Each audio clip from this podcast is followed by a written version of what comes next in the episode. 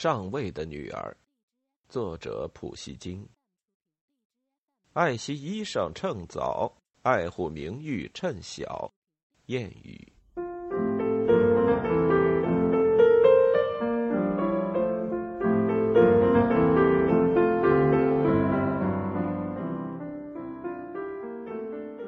第十二章：孤女。好比圆角的苹果树。砍掉了树顶，搬掉了枝杈。我们的公爵小姐呀，她没有爹，也没有妈，谁也不会将她来打扮，谁也不会祝福她。结婚歌。雪橇驶进司令住宅前的台阶，百姓听到普加乔夫的铃铛声，便成群结队的跟在我们后面跑。席瓦布林走下台阶，迎接冒充的皇帝。他一身哥萨克的打扮，蓄了大胡子。这便捷分子搀扶普加乔夫下了雪橇，卑躬屈节的表白他的忠心和喜悦之情。看到我，他慌了，但他立刻定了定神，向我伸出手来说道：“你也是我们的人了，早该如此呀。”我转过身去不理他，什么也没有回答。我们走进那早已熟悉的房间，见到墙上依然挂着那张已故司令的军官证，勾起一桩桩往事悲伤的回忆。我心里非常难过。普加乔夫在一张沙发上坐下，而那张沙发正好是伊凡库兹米奇往常坐着打盹的地方。那时，他的老伴儿絮絮叨叨述说着，给他催眠。席瓦布林亲手给普加乔夫端来了烧酒，普加乔夫喝了一杯，指着我对他说：“你也请请这位大人呢。”席瓦布林把托盘端给我，但我第二回把头以外不予理睬。他慌了手脚，他平素擅长察言观色，这时他准定看出普加乔夫对他不满，他提心吊胆的站在普加乔夫面前。心怀叵测的瞅着我。普加乔夫问起要塞的情况，又问问敌军的动静，然后突然问道：“告诉我，老弟，你关押了一个什么样的姑娘？让我瞧瞧。”席瓦布林脸色顿时苍白的像个死人。皇上，他嗓门发抖的说：“陛下。”他他没有被关押，他他是生病了，躺在躺在他的闺房里。那带我去看看。冒充的皇帝说：“站起来。”推脱了，希瓦布林只好带着普加乔夫去玛利亚伊凡诺夫娜的闺房。我跟在后头。希瓦布林在楼梯上站住了。皇上，他说。您有权随便命令我，但是请别让不相干的人走进我妻的卧室。我气得浑身发昏。那你结婚了？我对席瓦布林说，恨不得立刻宰了他。别发火，普加乔夫对我说：“这事儿我要管。”而你嘛，他转向席瓦布林说：“别自作聪明，别装模作样。”是你老婆也好，不是你老婆也好，反正老子爱带谁上他那儿就带谁。大人，跟我来吧。走到闺房门口，西瓦布林又站住，声音若断若续的说：“皇上，臣有事先奏明。他在发高烧，昏迷不醒，说胡话已经三天了。”开门，普加乔夫说。希瓦普林伸手摸了衣兜，说是没带钥匙。普加乔夫抬腿一踢，铁锁当啷一声跳到一旁，门打开了，我们走进去了。看一眼，我便愣住了。玛利亚伊凡诺夫娜就坐在地板上，穿一身破破烂烂的农家女连衫裙，一脸苍白，浑身消瘦，披头散发。她面前搁了一瓦罐水，罐口上盖了一块面包。他一看见我，便周身颤抖，叫了起来。我当时怎样自处，已经记不得了。普加乔夫盯着西瓦布林，露出刻毒的冷笑，说道：“呵呵，你这家医院倒是挺不错的嘛，啊？”然后他走到玛利亚·伊凡诺夫娜跟前，对她说：“告诉我，亲爱的，你丈夫为什么要惩罚你？啊？你在他面前有什么过错？”我丈夫，他反问道：“他不是我丈夫，我永远不会做他的妻子的。要是没人来救我，我就去死，我一定会死。”普加乔夫对席瓦普林狠狠的瞪了一眼。哼你胆敢骗我？他说：“你这无赖，你知道不知道应该怎么处置你？”席瓦普林啪的一声跪下。这时我心头轻蔑至极，盖过了仇恨和愤怒的感情。我极其厌恶的瞅着这个贵族匍匐在哥萨克逃犯的脚下。普加乔夫心软了，哼，我饶了你这一回。他对席瓦布林说：“可你得仔细，下次再犯，连这一回一起算。”然后他转过身对玛利亚·伊凡诺夫娜慈祥的说：“出去吧，美丽的姑娘，我给你自由，我就是皇帝。”玛利亚·伊凡诺夫娜迅速的瞥了他一眼，立刻猜到站在他面前的就是杀害他父母的凶手。他抬起两手蒙住面孔，晕了过去，倒在地上。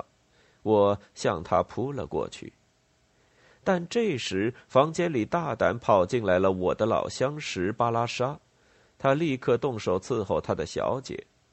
普加乔夫走出了闺房，我们三个人下到了客厅里。怎么样，大人？普加乔夫说，满面春风。咱们搭救了一个漂亮妞。你看怎么样啊？哎，是不是把神父叫来，呃，叫他给侄女完婚呢？也许我来做主婚父亲，席瓦布林可以做冰箱，让咱们好好吃一顿，喝一顿啊！关上大门。我担心的事，果然发生了。希瓦布林听到普加乔夫的提议，气急败坏。皇上，他狂怒的大声说：“我有罪。”我欺骗了您，但是格里尼岳父也欺骗了您。这个姑娘不是本地神父的侄女，她是这个炮台攻破后被处决的伊凡米隆诺夫的女儿。普加乔夫一双火样的锐利的眼睛紧紧的盯住了我。这是怎么回事？他困惑的问。席瓦布林说的是实话，我坚定的回答。可这一点你没说过哟。普加乔夫说：“他脸色沉了下来。”请你自己判断。我回答他说：“当着你手下人的面告诉你米隆诺夫的女儿还活着，那行吗？他们会把她活活吃掉的，什么也救不了她呀。”啊，这倒是实情。普加乔夫笑了笑说：“哼，我那些酒鬼呀，是不会放过这可怜的姑娘的。”我的教青神父太太骗过了他们，他做的倒不错的。请你听着，我见他心绪好转，便趁机接下去说：“我不知道该怎么称呼你，也不想知道。但是上帝作证，我真乐意用生命报答你为我所做的一切。只求你别要我去做有损于我荣誉和基督徒良心的事情。你是我的恩人，请你有始有终，放我带着这可怜的姑娘。”走上帝指引的道路吧，不论你将来在哪里，不论你发生什么事情，我一定会为你祷告，求上帝拯救你有罪的灵魂。看来普加乔夫严酷的灵魂被感动了。哎，也好，就照你的办吧。他说：“要杀就杀，要放就放，我素来就这样。”嗯，带上你的美人儿去吧，随你去哪儿。上帝保佑你们相亲相爱。他当即命令席瓦布林立刻给我发一张通过他治下的所有关卡和要塞的通行证。席瓦布林垂头丧气人。普加乔夫接着去视察炮台，席瓦布林奉陪，我留在房里，推说要准备上路了。我跑到闺房，门关着，我敲敲，是谁呀？巴拉沙问。我回话，玛利亚·伊凡诺夫的声音在门后传来：“等一下，彼得安德烈奇，我正在换衣裳。你到阿库琳娜·潘菲洛夫娜家里去吧，我也马上就去她那儿。”我依了他，转身就去盖拉西姆神父家。神父和他太太跑出来欢迎我。沙维里奇已经事先通知了他们。“您好啊，彼得安德烈一奇。”神父太太说。上帝开恩，又让我们见面了。您过得好吗？我们可是天天的惦记着您呢。而玛利亚·伊万诺夫呢？我这心痛的姑娘，没有您在面前，她可真吃够了苦头了。请告诉我，我的少爷，您怎么会跟普加乔夫交情这么好？他怎么没有把你弄死呢？哎，好呀，这一点得感谢这位强盗。得了，老太婆，盖拉西姆神父打断他的话。你知道的事，别都搬出来胡扯口出啊！少说为妙。彼得安德烈奇少爷，请进，请赏光。好久好久没见到您了。神父太太尽其所有的款待我，同时他一张嘴巴说个没完。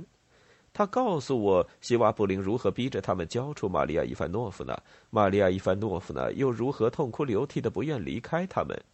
玛利亚·伊凡诺夫娜又如何通过巴拉沙跟他们一直保持着联系？巴拉沙这妞真是个精灵鬼，他会指挥军曹按自己的调子跳舞。他又如何的给玛利亚·伊凡诺夫娜出主意，写封信给我？如此等等，神父太太唠叨个没完没了。轮到我说，我便三言两语讲了我这一项的经历。当神父和他太太一听到普加乔夫已经知道他们的骗局的时候，便在胸前频频画着十字。十字架的神力显灵了呀！阿库琳娜·潘菲洛夫娜说：“求上帝驱散这朵乌云吧！”哎，那个亚历克塞·伊凡诺维奇，哎呦，不要说了，真不是人呐！这时房门推开，玛利亚·伊凡诺夫娜走进屋来。她苍白的脸上露出微笑。她脱下了农家姑娘的衣裙，穿着像过去一样朴素大方。我抓住他的一只手，久久说不出一句话。我俩面面相觑，心头百感交集。两位主人感到他们在此有爱，便走开了。剩下我们两个面对面，世间的一切都丢到九霄云外。我们谈着谈着，永远也谈不完。玛利亚·伊凡诺夫娜告诉我，自从炮台攻破以后，他所遭遇的一切。他向我描述了他处境的悲惨和下流的希瓦布林加在他身上的痛苦。我跟他回忆过去幸福的时光，我俩都哭了。最后，我向他说明我的打算。让他留在归普加乔夫统治、又由希瓦布林管辖的炮台是不可能的。去被围困而正经受着各种苦难的奥伦堡，那是想也不用想。他如今没有一个亲人了。我劝他到我父母的庄子里去。开始他还有些踌躇，因为他早就知道我父亲不赞成的态度，这一点使他害怕。我说服了他。我知道收留为国捐躯的光荣军人的女儿，我父亲定然会认为是他的天职和荣幸。亲爱的玛利亚·伊凡诺夫娜，最后我说，我把你当成妻子了。出乎意料的患难把我俩紧紧的连接在一起，世上再也没有什么事情能够把我们分开的。玛利亚·伊凡诺夫娜老老实实听我说，没有半点扭捏作态，没有丝毫假惺惺的半推半就之色。他觉得他的命运从此跟我的命运已经结合在一起，但他再三说，只有得到我父母的赞同以后，他才做我的妻子。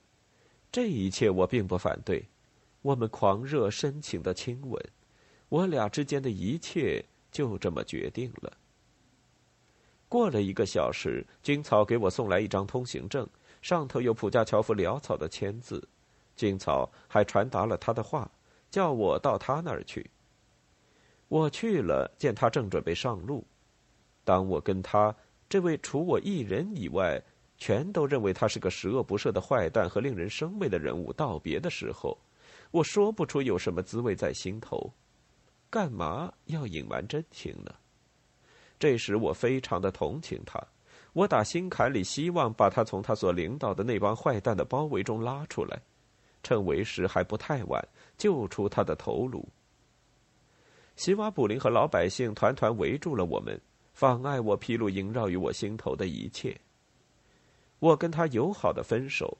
布加乔夫看到人群中站着阿库琳娜·潘菲洛夫娜，伸出一个指头对他做出威吓的样子，意味深长的眨了眨眼，然后他坐进暖棚雪橇，吩咐车夫开到贝尔达村去。